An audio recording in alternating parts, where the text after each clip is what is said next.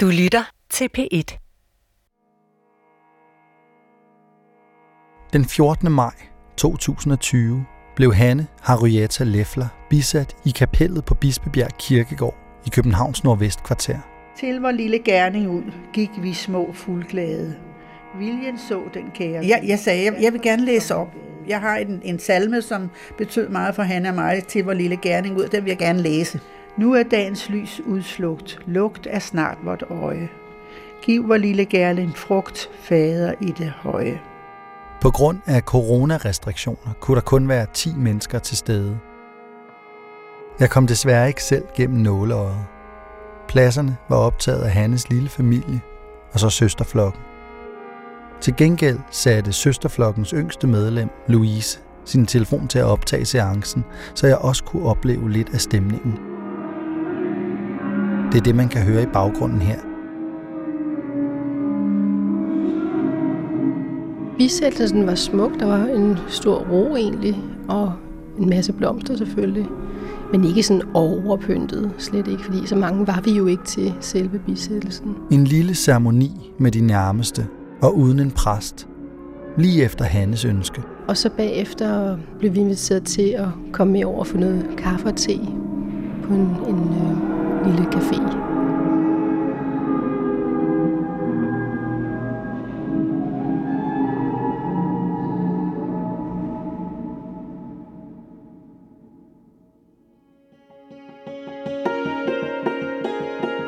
Hanne er brændt og borte nu.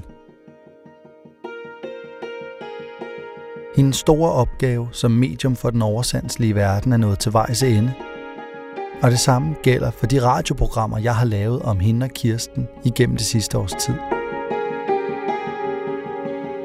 Det her er syvende og allersidste episode af Satans Søns Forladelse. Jeg hedder Emil Rothstein Christensen, og jeg er endnu en gang på vej hjem til Kirsten. For vi skal på en eller anden måde få afsluttet hele den her store saga om hendes og Hannes bedrifter. Hej, hej. Siger jeg goddag igen. Men du er ventet ovenpå, ligesom sidst. Hvor er det smukt. Alt det der, det, det er hilsen til Danmark. Og det der, det er hilsen til verden. Kirsten sidder begravet i papirer og ringbænd. Putin og Trump og Erdogan. Og... Det er efterhånden et stykke tid siden Hanne blev bisat, og i de sidste mange måneder har Kirsten pløjet sig igennem det ene budskab efter det andet. Og så er det alt det der... forfærdelige fra Iran og Kim Jong-un og Gaddafi, dem har jeg samlet sammen til sammen. De har skulle skrives rent på computeren, udskrives og arkiveres i det rette ringbind. Altså, du drømmer ikke om, hvad der er stof. Jeg er så imponeret over mængden.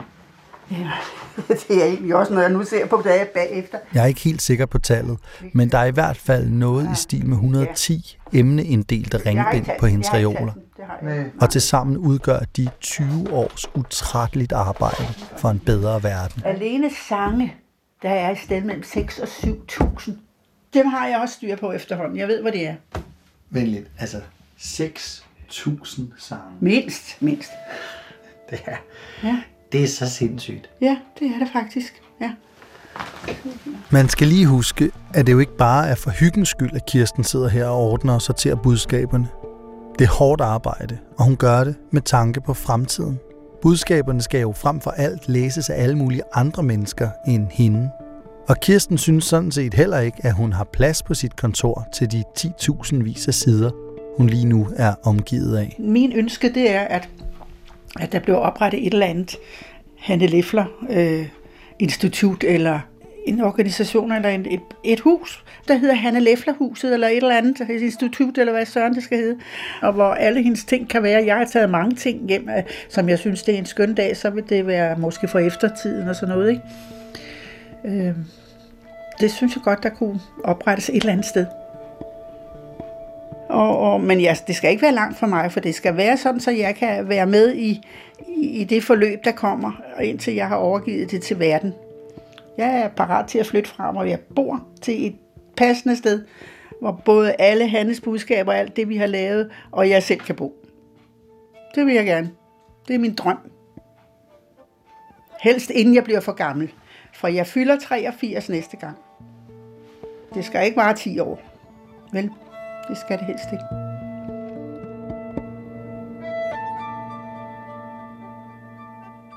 Kirsten mener, at en overvældende del af budskaberne virkelig kan komme til at rokke ved vores faste idéer om, hvordan verden hænger sammen. Og selvom de kan være flere år gamle, så kan de stadig være højaktuelle. Kirsten hiver et budskab frem, som hun lige er kommet i tanke om, og som hun mener er noget af det vigtigste, de nogensinde har modtaget. Hvis du nu fortæller, hvad det er for et budskab, du lige fandt frem. Ja. Vi kan også lige tage en tår kaffe først. Ja, jeg skal lige overveje. I øjeblikket taler man meget om problemet omskæring, hvorvidt det skal være forbud mod det eller, eller ikke. Og det kan de Folketingets medlemmer ikke rigtig blive enige om. Og så kom jeg i tanke om, at vi for, i to tusind og atten, tror jeg, fik et budskab fra den oversandslige verden, der netop fortæller om omskæring, hvor Arthur fortæller og beder om tilgivelse for det, og hvor, hvor, hvor profeten Muhammed tilslutter sig. Og jeg synes, det ville være passende, at, at vi får det med i vores udsendelse her, for det, det kan ikke være mere relevant og aktuelt end, end det. Prøv at høre, hvad Arthur siger, og han vil være glad for, hvis I vil tage det til efterretning og tilgive ham. Det er der ikke tvivl om. Og holde op med at praktisere det.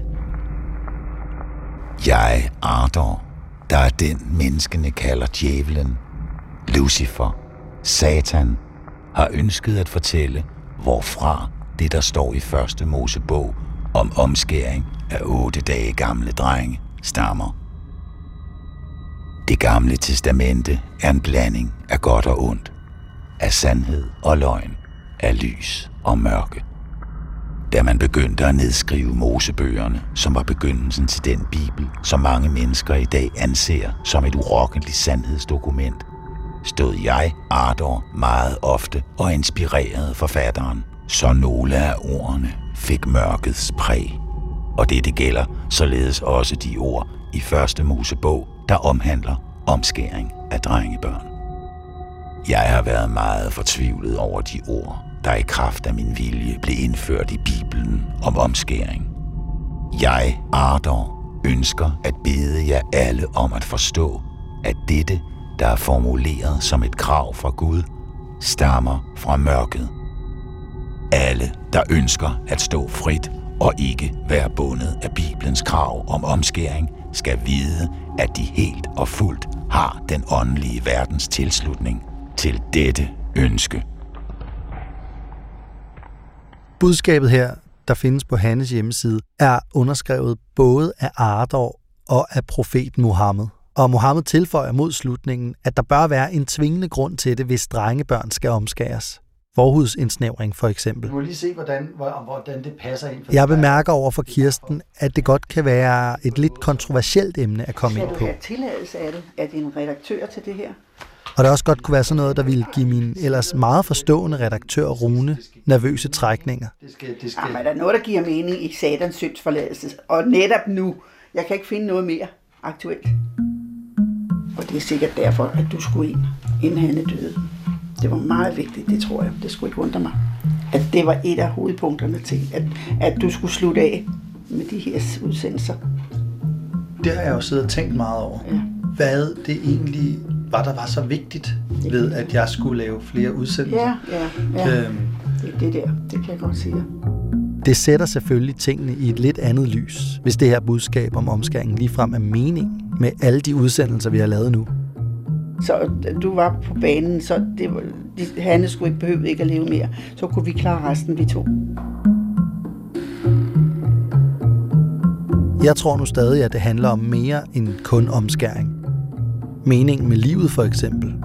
Hvad vi tror på, og hvordan vi tror på det.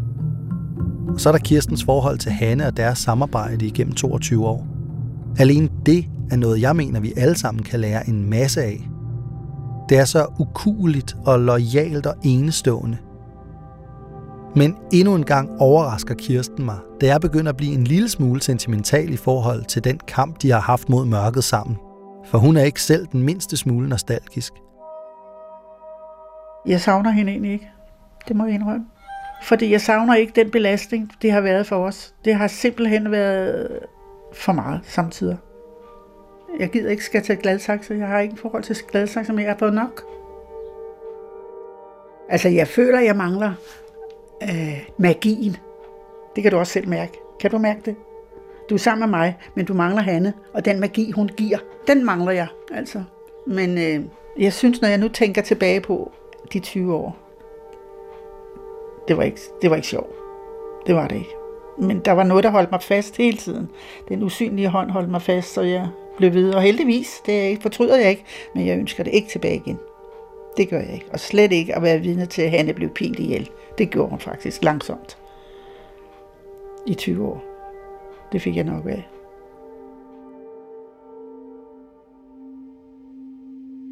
Efter Hannes død blev hendes lejlighed ryddet. Alt skulle væk. Lige fra møbler til porcelænsfigurer. Og en ikke helt ubetydelig del af Hannes ting havnede hjemme hos Louise fra søsterflokken. Og nogle af dem viste sig faktisk at være til mig. Så jeg har taget toget til Lyngby lidt nord for København for at mødes med Louise, snakke lidt om Hanne og få mine arvestykker. Jeg kunne ikke sådan hundrede procent græde, da hun døde, fordi jeg kunne jo bare glæde mig på hendes vegne, når hun er gået over, og det ville hun jo gerne, og hun var klar til det. Vi sidder i sofaen i et selskabslokale i den bygning, hvor Louises lejlighed ligger. Og så alligevel savner jeg hende jo. Altså, jeg havde jo ligesom adopteret Hanne som en, en ekstra bedstemor, ikke? På bordet står en propfyldt indkøbspose, og som en anden julemand begynder Louise at dele ud af sækkens indhold. Hvad har du der? En ret stor H C. Andersen med en introduktion af Johannes Møllehave. Der er masser af bøger. Så er der også en her danske revyer fra atten halvtreds til to tusind. En kagekniv med jordbærprint på plastikskaftet. Jeg ved ikke lige, hvorfor du skulle have den. Det må du selv finde ud af. En kaffekop og to porcelænsfigurer. Jeg har bare pakket det ind. Så det den ene forestiller en lille pige i blå kjole med paraply. Jeg ved ikke, jeg synes bare, den mindede meget om Hanne, altså på en eller anden måde. Den anden en kridhvid kat. En lille hvid mis i porcelæn. Det hele er så Hanne-agtigt, som det overhovedet kan være. Og jeg har sådan en oplevelse af, at der er lidt af Hanne i alle de ting. Altså, jeg tror, det er noget emotionelt, fordi man har kendt hende selvfølgelig. Fremmede mennesker ville måske ikke lige opleve, at det var Hanne, der var i den ting. Øhm, men det er det for mig. Men måske er Hanne mere til stede, end man lige skulle tro. Altså lige her før du kom, der var hun jo med mig rundt, og jeg oplever, at hun er lige her til højre for mig, og sådan tæt op, og jeg har sådan fulgt med mig rundt. Og, og hun har også sådan været lidt efter mig, fordi nu blev det klokken lidt mere, end vi havde regnet med, og så sagde hun, du skal altså lave noget frokost til Emil, og jeg tænkte bare, hvad gør jeg, hvad gør jeg? Det er ligesom om hun siger det, men hun siger det jo ikke højt. Men også, jeg, hvad hedder det, jeg var jo så fræk at sige, nej, nah, vi kan da ikke nå at lave frokost, og så det kan jo ikke, han kommer om lidt, og så bliver du forsinket. Nu skal du altså tænke, ah, okay, jeg kan vide, om det er hende, der har forsinket dig. Det er ikke til at vide. Jeg blev faktisk forsinket. På en eller anden måde formåede jeg at misse tre forskellige busser ved Lyngby station, imens jeg gik lidt forvirret rundt i cirkler lige ved siden af stoppestedet. Nej, jeg ved ikke, hvor meget man skal tillægge folk, men i hvert fald nåede jeg at lave en sandwich til dig. Faktisk var jeg knap nok nået indenfor, da jeg kom, før Louise havde serveret en rygende varm toast med leverpostej direkte fra maskinen. På en måde ville det sådan set heller ikke komme bag på mig, hvis det var sådan noget som frokost, at Hanne ville diktere fra det høje. Det kunne også være, at hun havde forestillet sig noget andet, end det, det endte med, men, men, men sådan er det. Louise har slæbt en del af Hannes gamle sager med sig hjem. Blandt andet har hun overtaget Hannes julepynt. Og, og så havde øh, Hanne en større sådan, samling af forskellige typer engle. Og så da jeg pakker dem ud, som bare sådan nogle små hvide engle, så er der flere af dem, der har knækket vingerne og sådan noget. Og så tænker jeg bare, nå ja, okay, øh, man kunne også bare rydde op og smide dem ud. Men jeg tænkte, jeg skal lige, jeg skal lige mærke ordentligt efter, så jeg satte dem bare ind i min vitrine. Jeg tror, det er to, der var hele, og fire, der var ikke hele. Og vingerne var der ikke. De var simpelthen tabt en vinge. Og så næste dag, så kigger jeg på dem, og så kommer jeg sådan til at grine, fordi det handler jo netop om det der lys, lyse og mørke, ikke? Og de her engle med knækkede vinger, det er jo de ældste, kan man sige. Og det handler jo om, at man skal tage dem ind. Jeg synes, det handler ikke om at samle på skåret porcelæn, det er slet ikke det, men det er jo bare et symbol på noget, så, så de, de har simpelthen fået en fast plads nu. i min vitrine. Så meget en hilsen, ikke?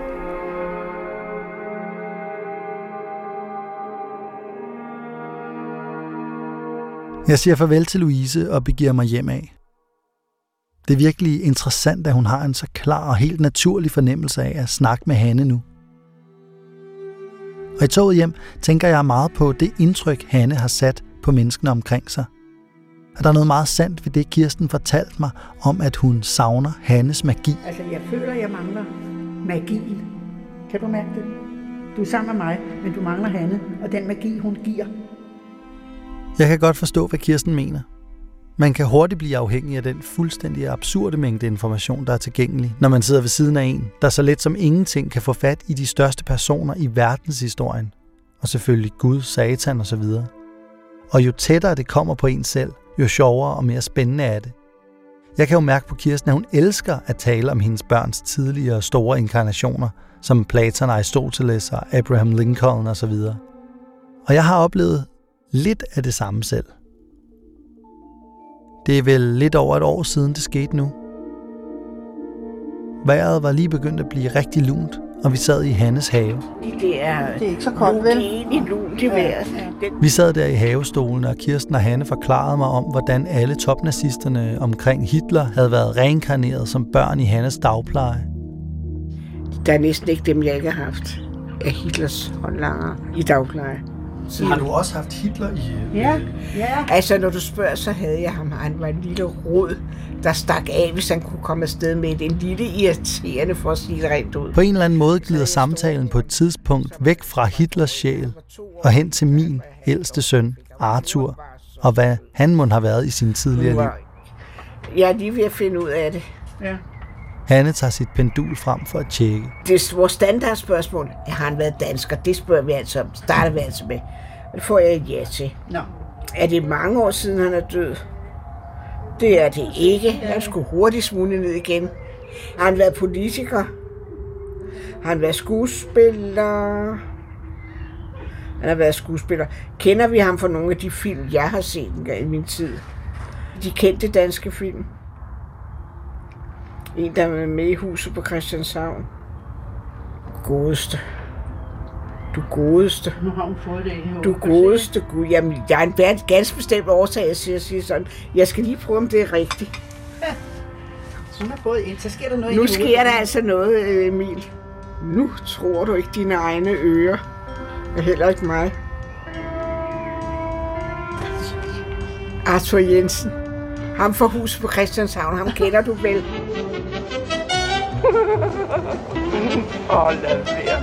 Jeg har set alle fireogfirs afsnit, det gør man jo, og jeg kender dem jo så godt, og jeg kan jo ikke stå for Arthur Jensen. Jeg kan overhovedet ikke stå for ham. Begynder det nu igen? Arthur Jensen, Meyer fra Huset på Christianshavn, Schwan fra Matador, det er åbenbart min søn.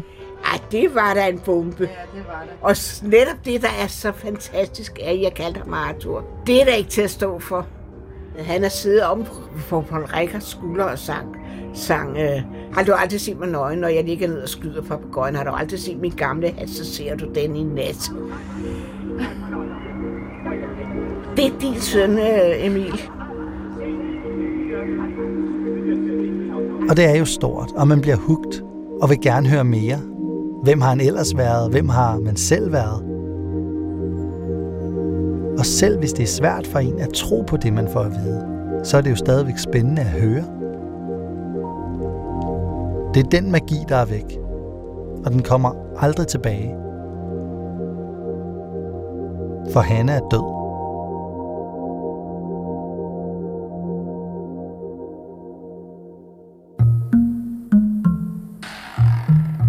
Hjemme på sit kontor sidder Kirsten stadig og drømmer om oprettelsen af et Hanne Lefler-institut, hvor hun kan få spredt budskaberne til verden.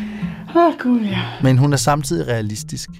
Hun ved godt, at hun ikke kan klare det hele selv. Det er uanede mængder af budskaber på alle, af alle mulige slags. Vigtige abstraktioner og vigtige åbenbaringer. Hilsen til verden, hilsen til Danmark.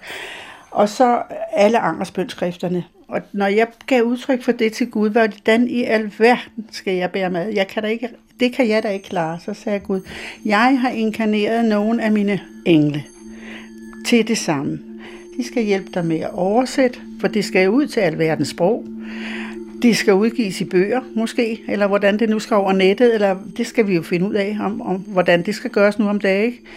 Og jeg er ligesom ved at kigge lidt langt efter. Hvor er de henne, tænker jeg. For nu er jeg efter Hannes død, så har jeg ryddet op i meget af det, som hun ikke nåede. Så jeg synes, jeg er ved at få et, et overblik over det, med hvordan det skal komme ud til verden. Det skal der komme nogle mennesker og hjælpe mig med, for det har jeg ikke forstand på. Jeg regner med, at der er nogle genier, der dukker op på arenaen og siger, nu skal vi bare se, det her, det kan jeg lige klare, det hjælper jeg der med, og jeg kan oversætte, og jeg kan ditten og datten. Så hvis der skulle være nogen, der føler trang, og som føler sig kaldet, det skal ikke være alt muligt, men det skal være nogen, der har det i sig og føler, at det er min mission. Kom frem af busken. Du skal være velkommen, og jeg glæder mig til at møde jer. Vi nærmer os slutningen, og jeg har tænkt meget på, hvordan det hele skulle ende. Jeg tror nok, at det endte godt, også selvom Kirstens arbejde ikke er over endnu. Hanne, hun er til gengæld fritaget for tjeneste, og jeg har i lang tid vidst, at jeg cirka når vi nåede hertil, hvor vi er nu, ville opfylde det, som jeg tolkede som Hannes allersidste ønske.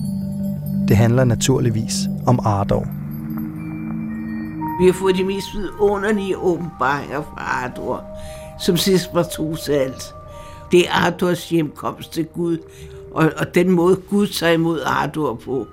Og det er smukkere end noget andet, du kan forestille dig. Og det må det jo være, når det er Gud, der, der tager imod Arthur. Den fortabte søn.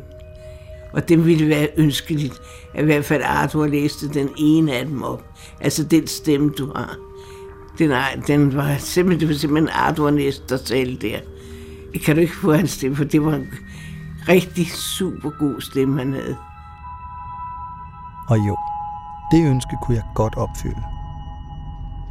Jeg, Arthur, der er faldet så dybt, at ingen kan falde dybere, vendte tilbage til Gud og lyset den tredje marts nitten tolv. Og hvordan denne hjemtur var, ønsker jeg nu at fortælle. Da Gud gav mig erindringen om den salighed, der var før jeg og mine brødre og søstre faldt for mørket, der følte jeg, at dette her kunne jeg ikke bære. Og mit eneste ønske i dette øjeblik var, udslet mig på stedet. Gud slap mig ikke. Han var fuldstændig klar over, at hvis jeg skulle komme igennem dette, skulle han blive ved og ved og ved at fortælle mig, hvor uendelig højt han elskede mig, og hvor dyrebar jeg var for ham. Høje fader, tak, fordi du ikke afviste mig, men tværtimod tog mig helt til dit hjerte. På denne måde lærte jeg, Arthur, at i lyset findes en kærlighed, der aldrig nogensinde forgår.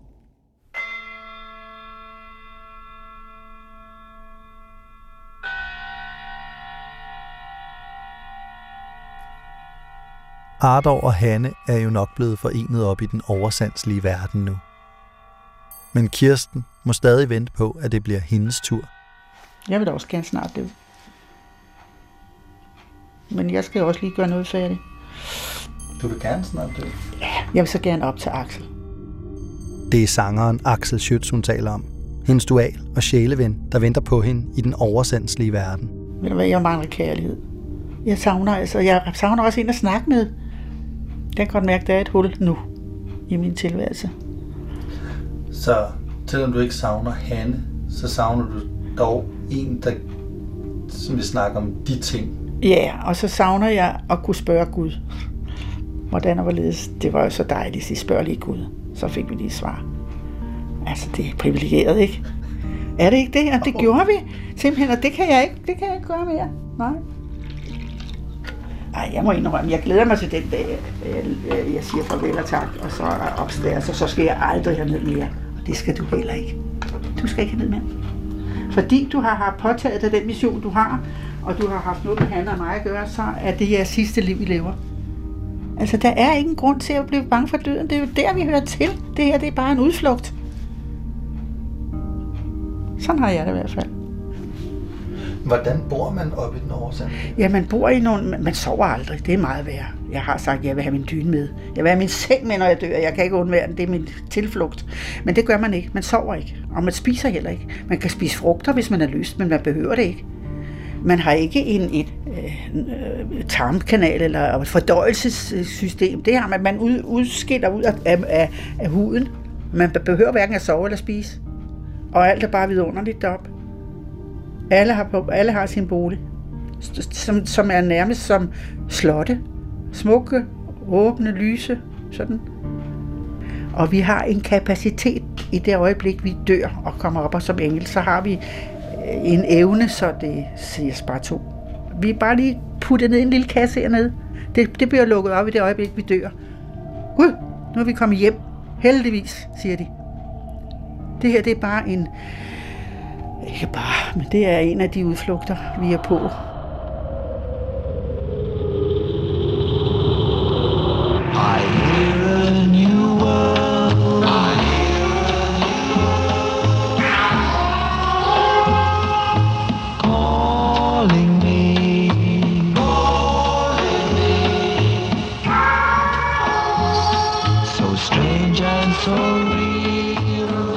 Sådan slutter sagaen om Satans Søns Forladelse. Tusind tak til Kirsten og Hanne for al den magi, I har spredt ud i verden. Jeg vil tage det hele med mig. Og især vil jeg huske på, at selv når verden virker lige så trist og gudsforladt som en parkeringsplads i Høje Gladsaxe på en gråværsdag, så kan lyset altså skinne om kap med solen lige inde bag det nedrullede gardin i den nærmeste stuelejlighed.